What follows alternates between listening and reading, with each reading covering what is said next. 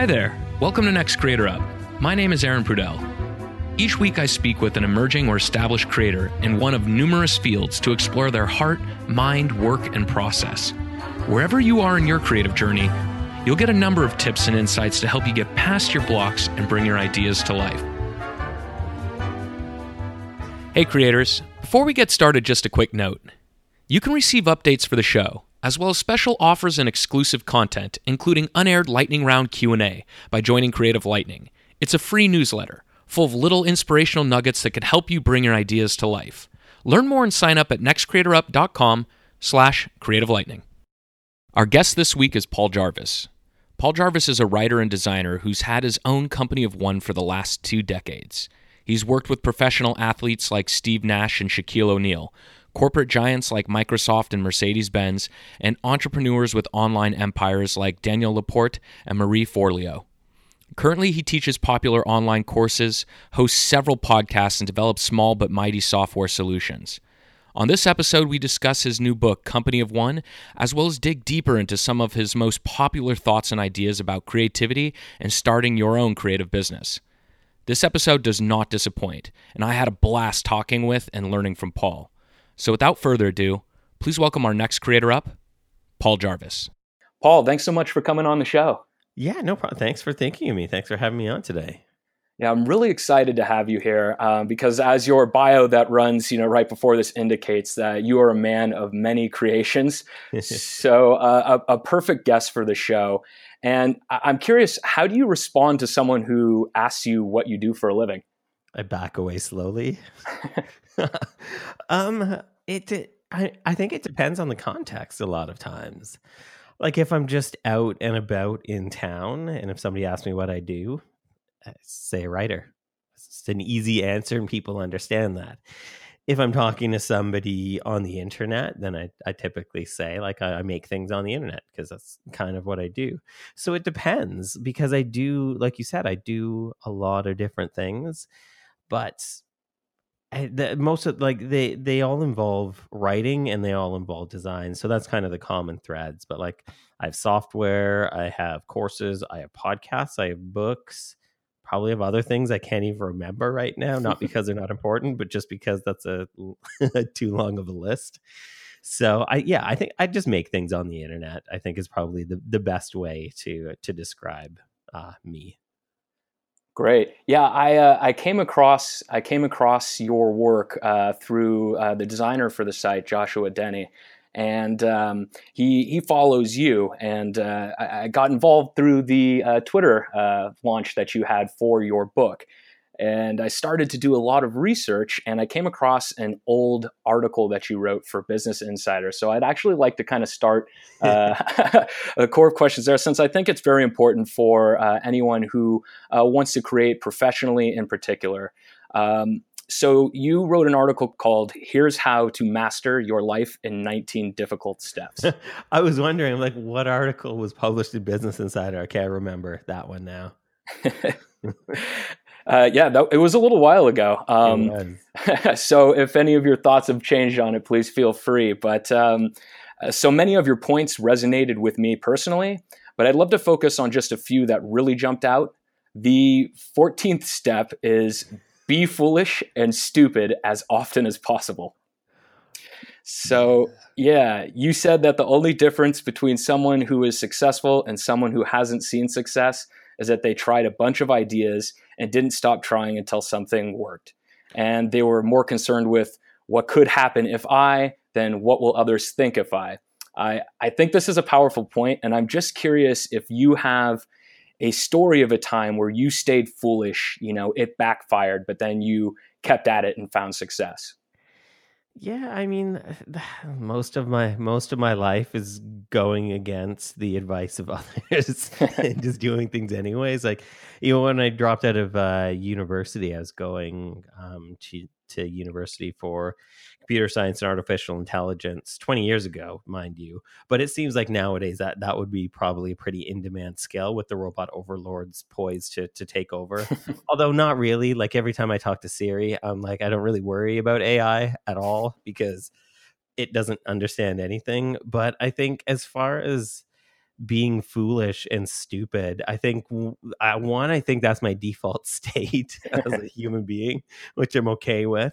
And two, I just think that like almost anything in life, almost anything where you make strides to do better or be better, it's mostly unknowns. Like, you don't know what's going to work and what's not going to work until you try it. And I think with that point, most people who do well in business are just the ones who are like, let's see what happens when I do this thing, because nobody knows if it's going to work or not. Like, we can basically, like, having concrete goals for things like, oh, I'm going to start a company and it's going to make $1 million a month and stuff. Like, all of that, like, I guess it's probably good to have goals. I don't personally enjoy goals, but other people, I think, find them very helpful. But I just think that a lot of goals, like, we have to be careful if we do set goals that we're not just pulling them, like, out of thin air. Like, even in my, when I was more foolish and stupid, when I was younger, I thought that to be a business success, I needed to make $1 million a year. And I don't know where I got that number. That was just a number that I made up. And then I was working towards a goal that didn't mean anything. Like, it meant absolutely nothing to me. And it's a goal I gave up on pretty quick because I didn't want to work 16 hours a day for very long.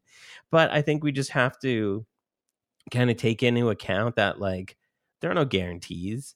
Like, we can stack the deck in our favor a little bit sometimes, or we can only take risks that aren't going to break us, which I think are important. And I think there's definitely a line to be drawn there, where I think a lot of people think that entrepreneurs are inherently risky, where all of the ones that I know that do well are only risky to a point. Mm-hmm. So they're willing to take small risks or iterative risks, but they're not willing to, like, bet the farm, I guess, as people say, where they're not willing to take a risk where if it fails, then everything has failed. Like, they lose the house or something awful like that.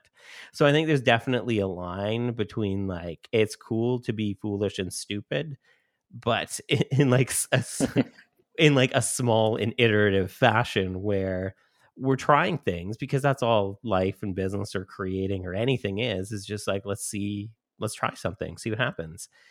And as long as we're not doing things where we're too foolish or too stupid, like risking everything on trying things, and I think that's like the squishy happy middle of the road there. Right. I couldn't agree more. Another point that really resonated from the article was that everyone is weird, awkward, and different. And I'm really picking out the ones that just really stood out to me. This is an idea that I'm sure we'll circle back to, because it's an important aspect of what you wrote about in A Company of One in regards to personality. But I'm curious as to what you produced the first time you owned your uniqueness. You know, was it a cathartic or freeing sort of experience?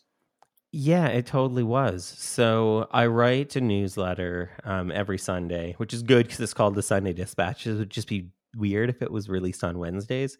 But so I've done that for, I think I started that in November 2012. So it's been 6 years. And the first thing that I wrote where I was like, this is really weird, this is really different. And I was like, I don't know if I want to send this. Like, I was nervous, scared, freaked out. And then I sent it. And then it became like the defining, like, if I have one defining moment in my writing career, it's that article.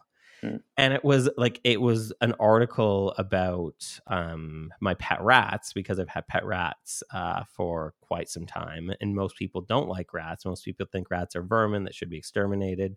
But there's this very tiny subset of people who know that they make great pets. They're very social. They're very loving. They're very caring. They bond. They're hilarious most of the time. And like, most vets won't treat rats. They would rather just like treat dogs and cats, or like the quote unquote normal pets. But there's this tiny subset of people in the world who know that rats are awesome. And there's this tiny subset of vets who will treat rats. Like, the vet that we have will go out of her way. I think she's like literally a superhero in terms of like what she can do for the health of the animals that we adopt. And so I related, which is like the weirdest story, because I mostly write about business and creativity, but I kind of related it to the point that you brought up here. And in so much as like, you don't need, like, your creative work doesn't need to appeal to everybody. Not everybody needs to get it. Like, it's okay if you're weird, because you'll attract the kind of other weird person that enjoys it and that understands it and that gets it and that then will support you. Like, it's hard to make work that resonates with everybody. And I think that it would be very painful to exist if that's what you were trying to accomplish.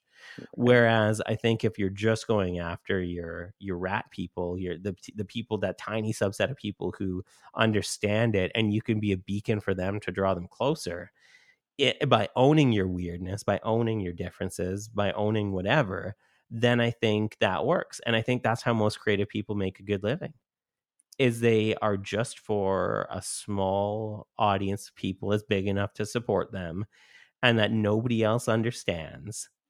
But to their audience, like, it's everything. And it's funny, like, I wrote this Find Your Rat People article 6 years ago, and people that's the article that people bring up to me. Doesn't matter what I do in my life. Doesn't even matter how successful Company of One is. I know, like, I am absolutely certain that the Rat People article is what people will remember and continue to bring up. Like, people still message me that I don't even know on like Twitter or if they reply to my emails for my newsletter, and they're like, "Oh, I'm one of your rat people," and like, I get it. Like, you read that article. That article's old, but like, it still resonated because it was just me owning the fact, like, I am a weird guy. I'm an awkward guy. I think my bio in most places is just like excitable nerd. If somebody asked me what I do and I answered excitable nerd, that doesn't really explain it. That just kind of describes how I go about doing it. So, yeah.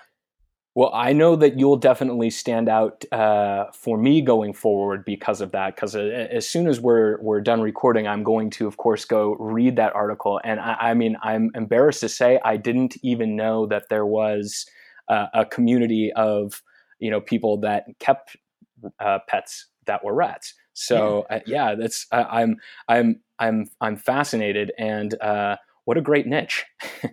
Yeah, and it's just like, it's owning, and even like in the you brought up talking about that in the book too, and it's like, for the longest time I thought that I had to hide my personality, especially in business, because I've got to be like professional and stuff. And it's like, I feel like professionalism, it is really a mask, and I mean, I think I'm sure it's sometimes useful. I don't find a use for it, but I also don't exist in like the corporate world. But I think like, I'm not the, like, if you look at the types of people who write business books and there's like a picture of me in there, you'd be like, did that guy come into the wrong room? Like, what's up with that guy?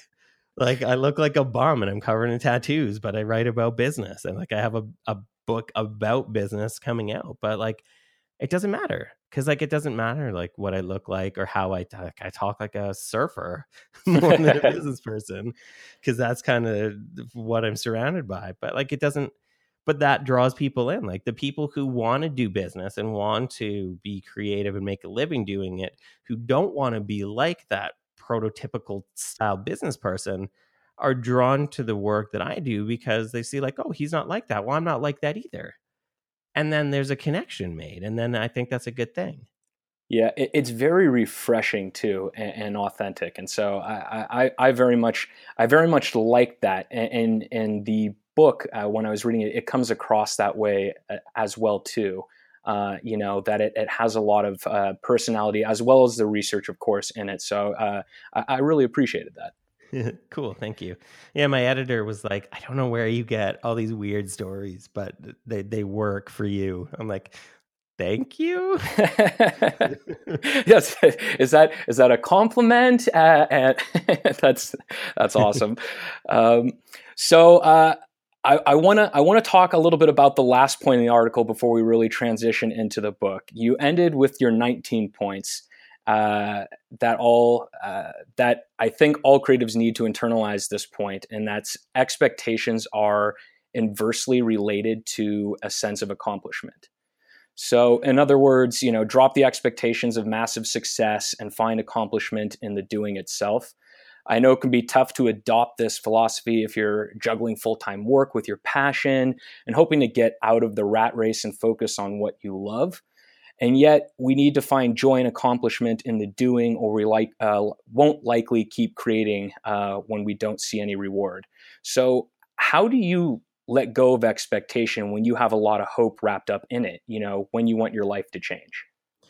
Yeah, I mean, I guess I'm not, the trade-off isn't worth it to me. I don't want to sacrifice being happy now in the hopes of being happy later. So, and what I mean by that, and as that relates to that, the point that you read from the article, is that it's hard for me to create something and hope that something's going to happen because of it. Like I actually don't know how to operate in that mindset, because, like, for example, with a book, like if I'm working on a book and I'm like, this has to be like a New York Times bestseller. Like I don't know how to be present enough to be creative if my expectation is that it has to do well, or that it's even, or even that it's going to do well. Like, I don't feel like it's easy, at least for me, and maybe for other people, but like, unless I'm present in the work, unless I'm present in the process, like it's not going to work out. And we control so little of the outcome anyways. Like, even for people that have, and I'll just relate to books again, even people that have best-selling books, they don't know if their next book's going to be a bestseller. Like, nobody knows how to game that system. Well, nobody knows how to game that system well. And there's just so many things, like when you release a creative work into the world, you're essentially giving up control at that point. So I'm not going to pine over things I can't control. I would rather focus on doing things that I like, that I would rather focus on the process. I would rather focus on the enjoyment of the process. And I'm pretty sure in that point, I brought up my favorite quote from the Bhagavad Gita, which was, and this is obviously a loose interpretation because it's in English, but basically that we are only entitled to the work, not the fruit of that work. And that line always resonated really strongly for me, because it speaks to the point that I'm making, where if we expect things from the work, it's really hard to, that takes us out of being present. Mm-hmm. That takes us out of doing the work. And sometimes the work is hard. Like, I don't know any writer or any creative that has an easy time creating all the time, because it's hard work. That's why not everybody does it. That's why it's a valuable skill to foster, is our own innate creativity, because it's tough. Like, I'll sit and, like, I will sweat sometimes when I'm writing, even though there's absolutely no physical activity other than my fingers moving up and down on the keyboard, because it's difficult work. But I enjoy that it's difficult, and I'm okay with the fact that some days it's going to be stressful, or some days it's just going to suck, because most of the time it's not. And if it did suck most of the time, I'd probably want to do something else. So I'm okay with I don't let the disliking certain parts of it sometimes affect the rest of it. And I think that if I just expect that I'm going to, like, sit down and do my work, there's less pressure, there's less stress, there's less responsibility. Like, I don't have to sit down and write a New York Times bestseller. I just have to sit down and write. And maybe that writing is going to suck. And if it's a first draft, or if it's a first take on an idea, it probably is going to suck. And that's fine, because I'll sit down tomorrow and try it again. And if that doesn't work, I'll sit down the next day and try it again. And eventually progress will be made. But I think if I let go of expectation there, it's easier to move forward and be present, because I'm not as stressed, but it's also more of an accomplishment. Like, if I sit down and my goal is just to write, and I sit down and write, then I've accomplished what I set out to do. Mm. I didn't set out to write well, because I don't actually know how to sit down and write well. I honestly wish that I did, but I do know how to sit down and write. And so if I go in with my intention of I'm just going to write, and I do that, then I'm like, okay, I'm accomplished. I like feeling accomplished. It's a good feeling. It's like when you check something off of your to-do list and you get, like, that little rush of endorphins. It's a good feeling. If I wrote down, write a book on my to-do list, I would look at that and just be stressed out. Like, I don't know how to sit down and write a book. But if I put like, let's do chapter one's outline on my to-do list, and then like I can sit down and do that. And then when I do it, it doesn't matter if the outline's good or not. If I get it done, if I make all the points I want to make in point form because it's an outline, then I feel like, yeah, okay, I've accomplished this. I can move forward. Progress has been made. Momentum has been established. And expectation isn't there for it to be amazing because we have no control over that. But the expectation is there to just do the work. Yes. And it ties into one of the points you make in the book about start small as well, which I know we'll circle back to. You've written and talked about a lot of the ideas in your new book, Company of One, before. What made you decide to write this book now? Yeah. So there's a few things. The first was I always thought that the idea I had about business and not wanting to grow and not wanting to basically promote myself out of a job was unique to me. And then I wrote an article about it. I think it was called, and this was probably two and a half years ago. And I think I was called something like, I don't care about growth. And I just put it out like we were talking about earlier. Like I just thought that I was like a weird person who had this weird idea about business, and I was like, oh, whatever, I'll write about it. Like I did that with the rat people thing and it kind of worked out, so I'll do that. Try it another time. And I was inundated with replies. Like other people were like, hey, I actually feel the same way, and I thought I was the only one. And then I got hundreds of these replies, and I was like, okay, if hundreds of people feel like they were the only one, like not enough people are talking about this or writing about this, and this is kind of the way that I've been operating. So like this needs to be something that's out in the world. Like this needs to be the rallying cry for people who want to be in business but don't want to do business the usual or the typical way. And before that, I'd self-published, I think, 4 or 5 books, and I felt like I'd sold a large amount of books self-publishing. But this time I felt like, wonder what would happen if I try traditional publishing. Like, I wonder if anybody's going to be interested in traditionally publishing this. And so I just started down that road because I felt like there was so much to unpack around this idea of challenging growth and determining enough that I was like, this is easily a book. Because I've written books before, so I kind of have a decent idea of like the amount of work, or the amount of information that is available that could fit into a book versus the amount of information that could fit in an 800 word article. So I was like, I've only just scratched the surface with this first article, that I don't care about growth one, that there's a lot more. So I convinced an agent to work with me, who convinced a publisher to work with me. And then, yeah, I just basically got down to business with it. Yes. And you know, when I was reading the book, it reminded me of the book by Greg, I think the pronunciation is McKeown, Essentialism. Essentialism. Yes, yeah. The disciplined pursuit of less. And that a core idea in that book is less but better. So since a company of one is a company that questions growth, what you've also questioned is the idea of more generally. Mm-hmm. Can you expand on the trappings of more when it comes to business? Yeah. And I mean, essentialism was really just a take on a Dieter Rams quote from the 70s, which is less but better.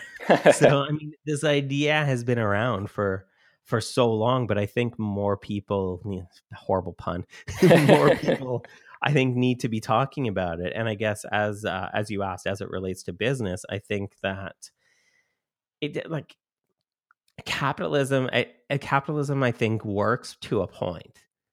And I think that like we do need, like, I'm not an advocate of like total anarchy. Like I think that markets are good, and I think that profit is something that should be worked towards for every business, because a profitable business is ultimately a sustainable and a durable business. Like, not many companies go out of business because they're profitable. A lot of businesses go out of business because they're generating a lot of revenue, but they can't keep up with the pace of growth. And so as I kind of dug into this, and I mean, I definitely spend a lot of time reading about and talking to people in like the minimalist movement, and I just didn't see a lot of people. Like, I saw people talking a bit about minimalism in business, but only as like an aside, or like, oh yeah, one more point about this is the, and then back to another topic about minimalism. And I really think that minimalism is just the pursuit of defining enough. And I hadn't seen anybody apply that to business, but as I started to dig into it, I actually at first started to find a lot of research that backed it up. And I was like, yes, because like I need a lot of research for this book, because it's not just me telling my own stories. So I just found a lot of data around the fact that a lot of times businesses fail because they grow too quickly. I mean, there's a study done a couple years ago by the Startup Genome Project that looked at like 3,000 startups and found that 74% of them failed because they scaled too quickly, not because of competition.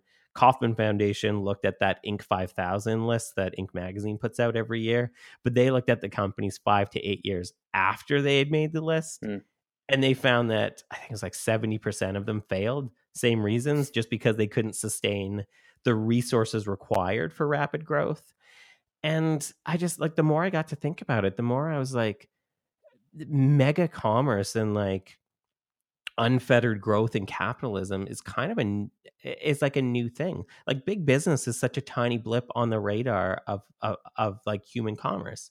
Like, for the longest time, businesses were family operated, very, very focused on collaboration with other businesses. And they were really multi-generational. Like, they served multi-generations of people in that area.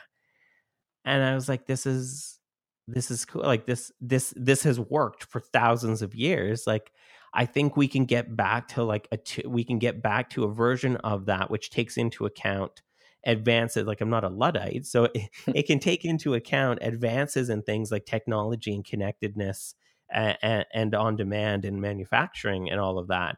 And we can kind of make business work in a way that where growth is required, but only up to a certain point. And then growth no longer becomes the sole metric of success. I think growth, when we start a business, we need to grow it because we need to get to enough. We need to get to enough customers, enough profit. But I think that there's a point for every business. And I mean, luckily the data really backed this up, in that there's a point where scale no longer makes sense, where when we have enough, it makes more sense to optimize for enough than to just keep going after more. And I mean, we're kind of like, we live in a consumer world, and that's kind of pushed down our throats, where we always need like newer, better, faster. But I don't think we actually need those things. Like, I think we would all be so happy and content in our lives if those things made us happy. Right. It's kind of been shown that that's not the case. So I think like I need a cell phone to be able to like text people while I'm out and about if we're making plans, or to use like Google Maps to get directions. But like, do I need the latest one? No, I think I upgraded my phone this year, but I hadn't upgraded my phone for about 4 or 5 years. I only upgraded it because it broke, not because there was a new Apple keynote that showcased some new camera. Like, I don't actually care. But I think if we apply that to business, the same can be said. Like, do you, like, if you're profitable and if you're covering what you need, like, do you need more? Do you need to keep focusing on acquisition, or should you focus a bit on retention? And I think that the more I kind of dove into it, the more that I kind of saw that, like, well, I think there is an organic point for most businesses where they are big enough. And that's kind of where the book took me. Right. Yeah. I mean, I as long as we can keep GPS and I don't have to go back to MapQuest, I'm 100% on board. Yes. In your book, you said that a company of one model can be laid out in 3 simple rules: start small, define growth, and keep learning. Because I think this is really important for anyone who wants to adopt this methodology, would you be able to discuss the importance of each rule? Yeah, and I think it was just me riffing on Michael Pollan's food ideology: eat food, not too much, mostly plants. Except for me, it's eat food, lots of it, and only plants, because I'm vegan and I really like to eat. But so I think the company of one is more of a mindset or a mental model than a literal interpretation. So just like Tim Ferriss's 4-hour work week isn't meant to be like, hey, bro, work 4 hours a week and stop. Company of One isn't meant to be just you only can run a one-person business and that's it. Like even myself, I think I have probably 4 or 5 people that I work with. They're not employees, but I work with them almost every day. So the point of the book isn't to start a one-person business. It's to just determine when you've hit enough people, enough revenue, enough customers, and all of that. So the three things, start small. It's easier to start small because you can launch faster. And if the point of business is to profit in alignment with your purpose, then it's really hard to profit if you're working on your idea, if your product, your service, whatever it is, for a long time. Like you aren't profitable until you've released something into the market. So I think if we start small, we can launch things quicker, but it's also easier. Our first launch, and I do think launches are not singular events, they're iterative learning experiences. So the first time we launch, we're guessing at most things. Like we're guessing at how it's going to be adopted, who's going to like it, if the positioning is right, if it solves a problem, because all businesses need to solve a problem for money. And so if we start small, we can get something out faster, learn a great deal, and then refine, and then launch again, and then refine. And I mean, all of the products that I've ever launched kind of follow that sequence. No first launch of anything I've ever done has been more successful than like an iteration on that launch a few months later, because the first time I learn and then I adjust and then I fix, and then I learn and then I adjust and then I fix. So if I start small, it's just easier and it's faster because I want to be profitable faster, especially in the beginning. Second, defining growth. I think if we don't consider three things in our business, it's just going to keep growing because that's kind of the way that the world works. So I think the counterbalance to growth and the way we define growth is with enough. So if we think about how much is enough for my business or for my life or for whatever, how will I know when I've reached it? And then what will change when I do? That's how we define what growth makes sense and what growth doesn't make sense, because a lot of times, like, we want growth in the beginning because it's required, and then we want growth later because it feeds our ego or it feeds our social standing or it feeds our peer comparison. And like, I don't know about you or the listeners, but like, I don't want to run a business I don't want to run a business in a way because it looks good to other people, or I don't want to run a business because it feeds my ego only, or I don't want to run a business because like if I meet somebody at a dinner party and I can say like, oh, I have like 1,000 employees across like 13 offices in 4 countries. Like, that's not why I want to run a business. That's not why I want to work for myself.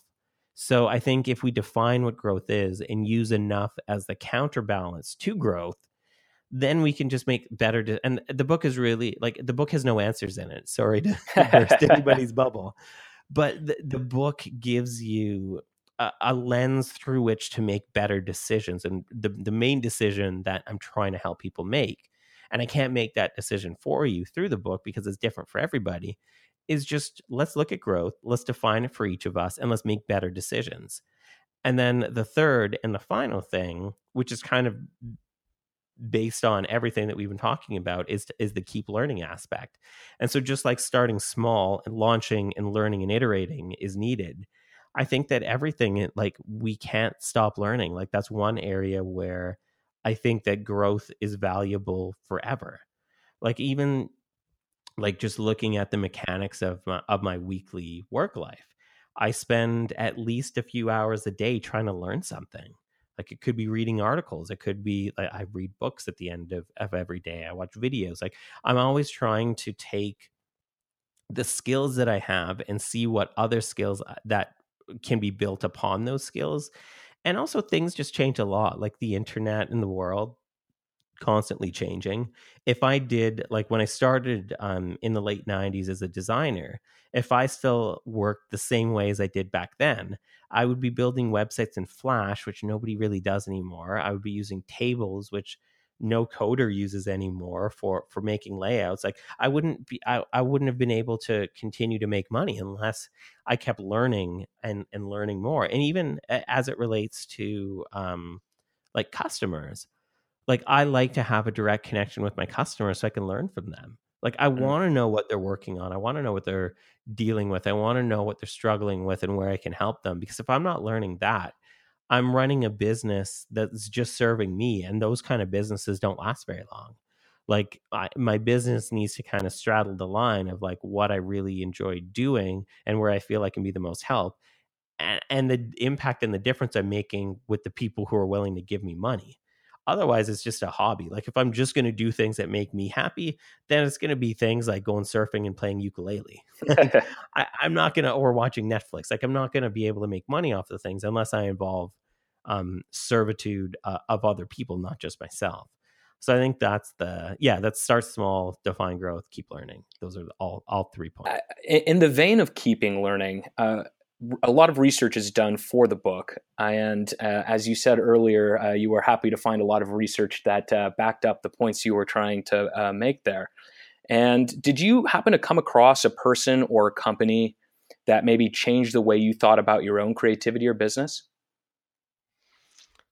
I think everybody that I interviewed gave me some aspect of like, that's really worth considering. I mean, chapter 1 starts with, and I don't remember every single story from every chapter. I just remember a couple because my mind I don't have that good of a memory. But like, I start chapter 1 after the prologue with a story about Tom Fishburne, who basically, he was working towards the typical definition of success. He went to, I think it was Harvard. It was one of those fancy schools that you have in the States. I don't remember which one. And he got an MBA and he had a family. So he got a job and he worked his way up the corporate ladder. And he was like a C-level executive at like a major food brand in the States. And he was just doing that because that was the way it was supposed to go. Like, if you go to a fancy school, you get a fancy job and you do this and you do that. And then one day he was like, well, I'm drawing cartoons all the time. People love the cartoons. People are asking me to draw cartoons for money. Like, what if I just stop working for a big company as an executive and I draw cartoons? Because if I draw cartoons for a living, I can do that from home. He has 2 small kids. I can do that from home and be with my children in the afternoon. And I mean, I think he lives in just north of San Francisco, and he has a studio and it's always sunny there, I think. At least that's my perception. The Marin area. Yeah. You get right out of that San Francisco fog. That's where I'm originally from. So I think, yeah. Yeah. So he has a studio in his backyard. And so he draws all afternoon while his 2 small kids sit there and draw with their dad. And like, he's basically taken the typical model of success, which he wasn't very happy at doing. Like, yes, he was making money, he was providing for his family, he was doing something that seemed like it was the right thing to do based on his education and everything that led him to that. But now, so one, he's making more money than he did when he was doing that because he's really talented and he's found a way to position his creativity in a way that the market really wants. And 2, he can define what success looks like. Like, he can say, like, success to me is being able to spend time with my kids as they grow up and be part of their lives. Whereas some people, like Elon Musk, has a couch in his office so he can sleep at work and feels that everybody needs to work 80 hours a week or they won't be successful. He's paranoid about going away because the last 2 times he did, I think he's gone away twice in 10 years, rockets have blown up, which I think nobody has explained to him the difference between like correlation and causation. Like, it just doesn't make sense. And so just throughout the book, there's stories of people who have been like, hey, what if success is personal? Like, hey, what if I get to define, like, if I'm working for myself, what if I define what success is? And maybe that means making less money to spend time with my family or to travel. Maybe that means I need to make the same amount of money doing something, but maybe I can work in the evenings when it's dark out instead of when it's light out, and I can go for hikes or surf or something during the day. And it doesn't mean that they're not working. It just means that they're defining how work looks, because I really do think that success is really, really personal. And I think the story we're told in the media is that it's not. The story we're told in the media is that success looks a certain way. Successful people look and act a certain way. And if you want to be successful, you have to make all of these concessions in your life. And I think that that's bullshit. Like, I honestly think that that's a really awful thing to perpetuate in the world for a few reasons. So one, if you're chasing somebody else's version of success, at best, you'll end up with their life and you better hope you like it. At worst, you're going to feel like you failed if you do fail at achieving somebody else's version of success, but you just failed at something you didn't really want. And I also think that, and one of the main reasons why I wrote the book is I think that it's putting people off of doing work that they want to do, or doing work like working for themselves, or starting something, or doing something different, because I think that, like, I don't look the way normal business people do in terms of like the way that I act or my personality or anything. And I think that, and even in the way that I run my business, like I run my business very different than most people. And I think that if we're only shown one version of entrepreneurialism or working for ourselves, then that's going to turn off a whole bunch of people who would probably be amazing entrepreneurs if they just did things in their own way. Because I think that's really, like, successful entrepreneurialism is figuring out how to do things in your own way. Otherwise, work for somebody else because it's easier. You have less tasks because you only have to focus on your job. So I think that's, I don't even remember what the question was because I just got on such a tangent and it's so fun because it's something, topics that I really, really deeply care about. No, I mean, you basically did answer it. I mean, it was just if you've changed in any way the way you run your own business or your creativity through the research for the book. Yeah. Every piece did in some small way for sure. Another story from the book.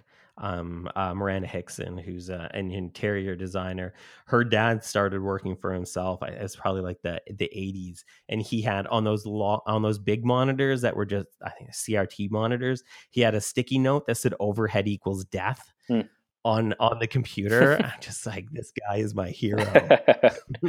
This is my business philosophy summed up in two words and a math symbol. Got a nice mantra. Totally. And correct me if I'm wrong. The cartoonist in Northern California there, did that become a family business? If I'm remembering correctly from the book.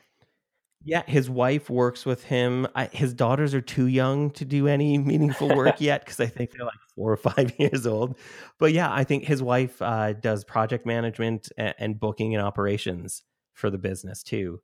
Which is awesome. Which is great. Yeah, it's just more of that, personal aspect of, defining what you want personally.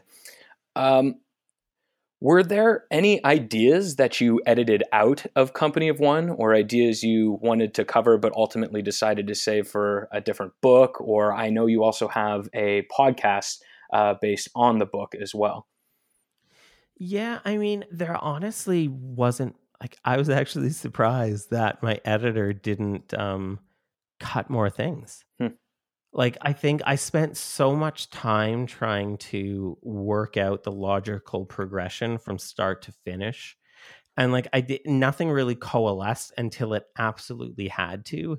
So I didn't start to, and like I didn't start to like come to conclusions about things until I had like the research that backed it up. Didn't do the research until I knew that, like, can I make this point? And so it was just really an iterative process. But yeah, man, there's tons of stuff that I wish I could have written about. But yeah, it's there are other books, or there are other articles. There are other articles for my mailing list that I'll write in the future, or that I had. I finished writing the book a year and a half ago. So some of the things that I was like, I was getting ideas about other things while I was writing it, and I just kind of shelved them and was like, I can just write articles about that later, or that can be like another book in the future. I don't need to worry.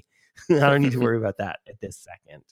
So yeah, it didn't really nothing. And even my editor, I can't think. There was no main sections that he cut. He wanted to cut the chapter on leadership, but I was like, no, because he's much more of a if there's such a thing, he's much more of a normal person than I am. And the chapter talks about like the myth of the infallible leader, and being introverted or awkward can still be really good for leadership, and you don't have to look like the typical A-type white dude that you see mostly on television to be like a leader or a manager. You can be kind of whoever you want and make things work in your own way. And he was like, I don't know about this chapter. I'm like, you don't know my audience. Like, this is speaking to them because this is me. Like, I am awkward and introverted and very bad at communication in a lot of ways that aren't like the written word. So, yeah, that one, I bet he was like, yeah, I get it. And I mean, I think that's the mark of a good editor is his ideas weren't to take things out of the book. His ideas were like, can you argue this point to me? And if I could make a valid case for it, then he's like, good, you've done your job here. So let's leave this in. So, yeah, I mean, I don't think not all authors get an editor like I had, but I think that there are definitely editors who will do that, who I want. And I wanted him to push me. Even with the editor, the copy editor that I have for my articles, I tell him, like, if I'm not making a valid point, like, call me out on this, like, tell me I'm being dumb about this, and I'll either argue the point or it's going. And that happens basically every week. There's a couple points in every art, but it makes my writing stronger. Right. Like, we both have the same goal, is me not to sound stupid, which is a great goal to have, not just for me, but for the people that work with me. So yeah, I mean, I love that process. I love having to argue points and logic with the people I work with. I think that just makes for better work. Yeah, and you brought up introversion, and this is a question actually comes. I'm segueing a little bit here, but this comes directly from Lori Deshane, the founder of Tiny Buddha. She's an introvert, and she was curious as we're going over some of your work. You know, when your instinct is to not be social and stay in your own bubble, you know, how do you push yourself outside your comfort zone or pick the right opportunities to not exhaust yourself? You know, what helps you when you don't feel like peopling today? Yeah, I mean, I think that a lot of it, like, I think I'm glad you brought up the word opportunity, because I think opportunities are obligations with a fancier title. Like, they've got good marketing. Really, what I think, because every opportunity has an obligation attached on the back end. And so I think it's our job as creative people or introverts or whatever, like, it's our job to determine what opportunities make sense. And what makes sense aligns a lot to, like, what's the purpose of the work that I'm doing. And I know that if I'm writing a book and it's being traditionally published, like, I'm going to have to do promotion. I'm going to have to talk to people. I'm going to have to do interviews. I think I have like 50 or 60 interviews booked over quite an amount of time, because I do need to recharge. But, like, I know that I'm going to have to, like, if my goal is to write a book, and again, not a good book, just a book, but I know that it's going to involve press. Like, I know it's going to involve promotion, and I have to be okay with that, or I have to decide not to do it. So for me, speaking engagements are something I don't want to do because I've done them before. I don't feel like they're a good use of my time, because I feel like I'm much better at communicating one-on-one or in the written word, which is why I'd rather be a writer than a speaker. Mm. But I mean, most writers like to do speaking, and really that's where the money is. It's not in books. But, like, I know that that's not something I want to do. And I know, and I need to make the determination of, is this a decision I'm making based on fear, or because that's bullshit, or is, and I'll come back to that, or is this a decision I'm making based on the purpose of what I want to accomplish? And so I think if we make decisions based on fear, we're never going to get anywhere, because at least for me, I'm afraid of basically everything. So if I just said no to things I was afraid of, I would say no to everything and I wouldn't have any kind of career.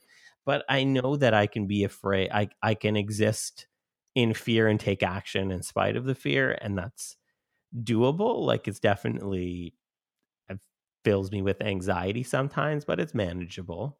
So if the only reason not to do something is fear, then I'm just like, no, not good enough. Me, not a good enough reason to say no. But if it's something that, like, I honestly don't want to do, or something I've tried and I don't like, or something that is going to take me away from how I want to build my business, around how I want to spend my life. Like, I try in my 20s, I had to travel pretty much a couple times a week for work. And nowadays, I don't want it, like, that to me isn't enjoyable. But I know some people, like, it is some people. That I had a couple authors over yesterday for like a mini retreat. And one of them, like, his life is traveling and he loves it. And it's perfect for him because he gets to define what success is. And I get to define what success is for me. And so I think if we're making decisions based on opportunities we're given, in as much as does this relate to how I want to build my business or run my business or exist in my business or the responsibilities I want to have, then that's a good reason to say no to things. But if it's just fear, then it's not really a good reason to say no to things. I think so. That's kind of the way I do it. And I also space things out, like to her point about introversion and not wanting to have people days, like, right now, my schedule has to be as open as possible to talk to people, but I do it on my terms and I do it on the boundaries that I've set up for myself, which if people, like, it's scary to set boundaries, but then most of the time, if you set a boundary and you're super nervous about enforcing that boundary, the other person's like, yeah, okay, cool. Like, so for example, I don't do interviews on Mondays and Fridays because I really like to use those days to focus on work. And so, like, if somebody's booking an interview, then we pick a date between Tuesday and Thursday. And most people are available to do interviews Tuesday, Wednesday, Thursday, which is fine. Or I try to only book 3 interviews a day, because if I do more than that, I'm far too exhausted. And then the 4th or the 5th or whatever interview is just bad. And I don't want to do bad interviews. Like, I want to be present and energetic and energized and good at speaking-ish when I'm talking. So I book things only as my calendar will allow for that many calls a day. And I mean, right now, like, I'm booking like weeks in advance, and that's okay, because that's just like, if my calendar's full for the days that I'm available to do those things, to do things that I know are draining to me, they're enjoyable, but they're definitely draining to me because I am introverted, then it's okay. And I think that if we don't set boundaries, other people are going to set them for us. And then we just have to hopefully be happy with where those lines are in the sand.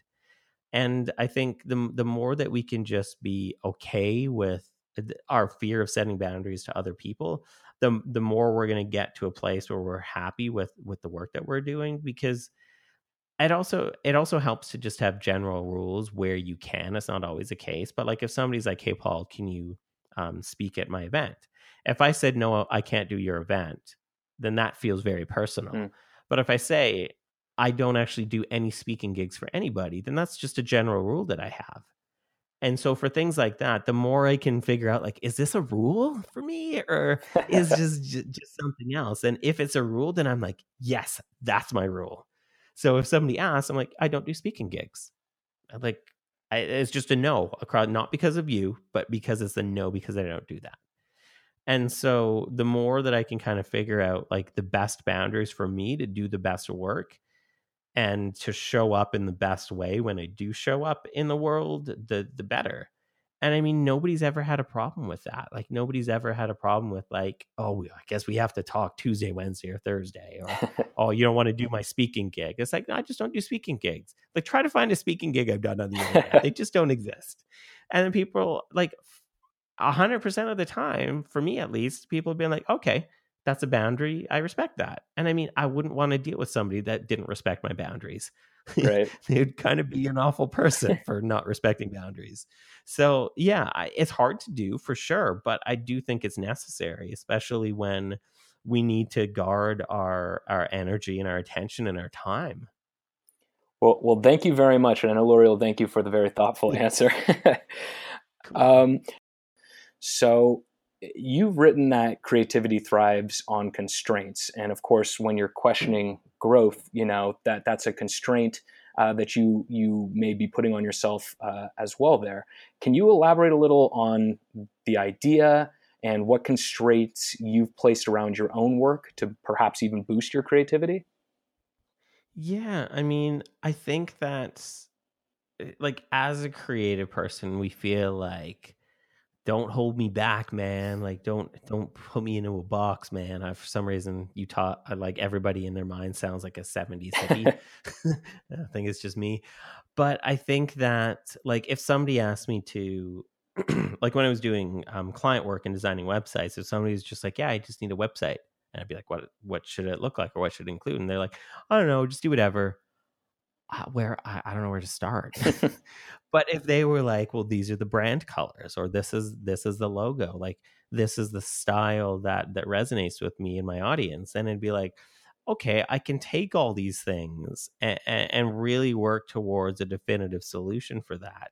It's just like if you said, like, hey, Paul, go write me a book and I'll give you all this money or whatever. And I'd be like, I don't even know where to start. Mm-hmm. But like, if you have an idea for a book and then you work a bit at it and you see that it's valid, then I just think that the more there's more, it's easier to, it seems like it's easier to solve with more, but I don't think that that's always the best solution. Like, I think the best thing, like, everything has constraints. It's like, if you're a painter, like, you need to use something to put paint onto something else. Like, you're not going to be, I don't know, do it. Like, it has to be painting, or like the web design has to be design, writing has to involve words. Like, there's some constraints in everything. And I think that that's a good thing. But I think that the more we give ourselves constraints, the easier it is to make the decisions that are boring to make. And it just frees us up to make the actual creative decisions and and to actually get down to the creative problem solving, which is where the fun is anyways. So like, if I have, like, even deadlines, I like, as long as they're not too hectic, I love deadlines, because if I'm just told like, hey, I need an article, I'd be like, okay, I'm not. And then like, I'm just not going to do it because you didn't tell me when it was due. But if you're like, I need an article by next week, I'll be like, okay, I know I can work backwards from that and say like, okay, it takes me about a day to plan it out, and it takes about a day to write, and then it'll take like a day to copy edit. And there's probably going to be some things that come up in my life. So instead of 3 days, let's say it takes 6 days. So I had to get started tomorrow, so I have it done in a week. And then I've actually accomplished doing the article. Whereas it's like, oh, just get me an article whenever. I'll be like, okay, whenever is great for me, because whenever is never going to happen. So I just think that constraints, the right kind of constraints are always, I think that just always produces good work, because I think creativity involves ingenuity. And if we don't need to be ingenious to make stuff, is it really good? I don't actually know the answer to that, but I think it's a valid question. A couple of questions that we ask everyone before we dive into the lightning round. What advice would you offer to someone who wanted to be the next creator up in your particular field? Yeah, I mean, start small, define growth, and keep learning. To take from the book, because I do think that that's good, and as well to just like be cool with the process, because you don't have control over the outcome. So just be happy and content and cool with being present in the work that you're doing as you're doing it. Right. One of our primary goals for Next Creator Up is to help share good creative work.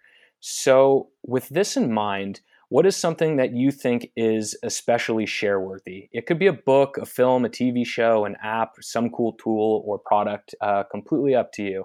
Just something that you really feel is worth sharing. Yeah, We Are Bob. It's a sci-fi trilogy that's the most fun to read. And I mean, even if you don't like sci-fi, it's just a fun, I think some people get, it's funny that people aren't really snobby with television, but they can get really snobby with books. And I know, because I've been really snobby with books, but now I'm like, if I just find a book that's interesting, I don't care about anything else. It can be a popcorn book.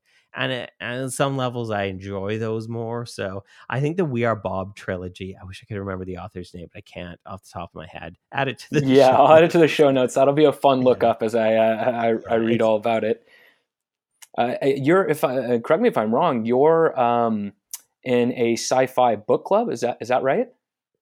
Yeah. We haven't picked a book recently, but we did read Dark Matter, which is another awesome book. We were reading The Gone World, which was super heady, but pretty good once I got into it.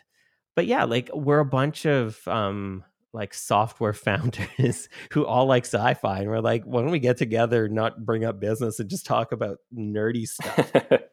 And they're all like, yeah, let's do that. So that makes sense. Hey, everybody. Before we get into our lightning round, just a quick announcement. Did you know that we record additional lightning round questions with every guest who comes on the show? It's unaired and exclusive for our Creative Lightning newsletter subscribers. These quick Q&As were designed to elicit actionable insights to help spark your imagination and propel you beyond your creative blocks. We uncover favorite resources and books and tackle issues relevant to all creators, such as how do you stay motivated when it's hard? How do you generate your best ideas? How do you know when an idea is the right idea? What do you do when you are creatively blocked?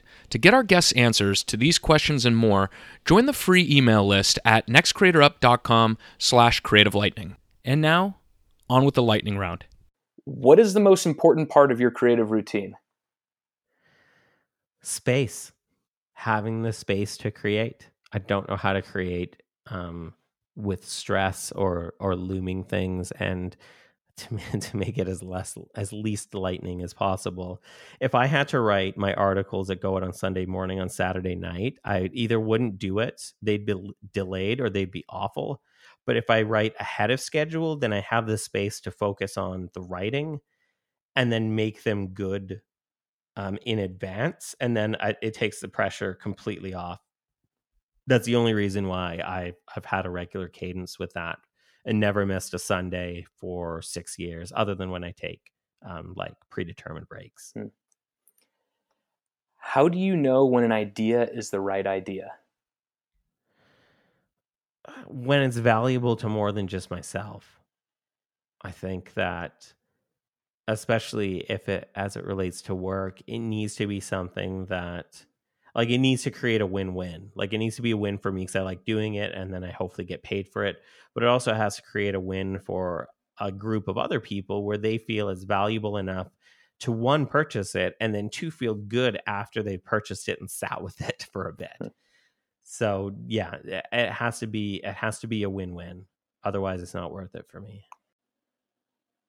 What's something you do to ignite your creativity? Get to work.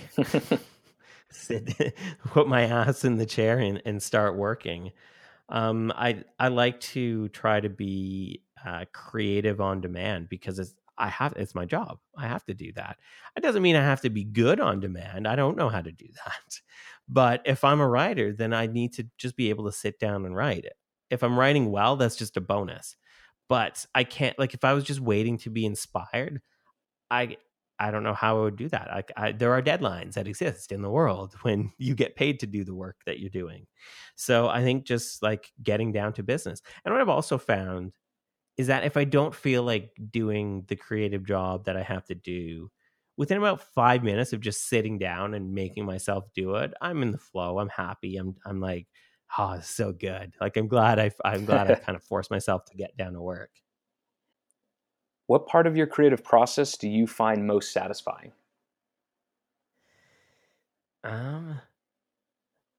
Like the actual doing the thing. Like, I love the act of writing a book. Like, I like sitting by myself in my home office, in my house in the woods, and just quietly like researching and writing and doing that. Like, all the other parts are fun, but that's the most enjoyable by far. Otherwise, I don't think I would be a writer if I didn't actually really like it. And it is stressful and it's hard to do, but I enjoyed the challenge. If I wasn't challenged, I'd be bored and have moved on years ago.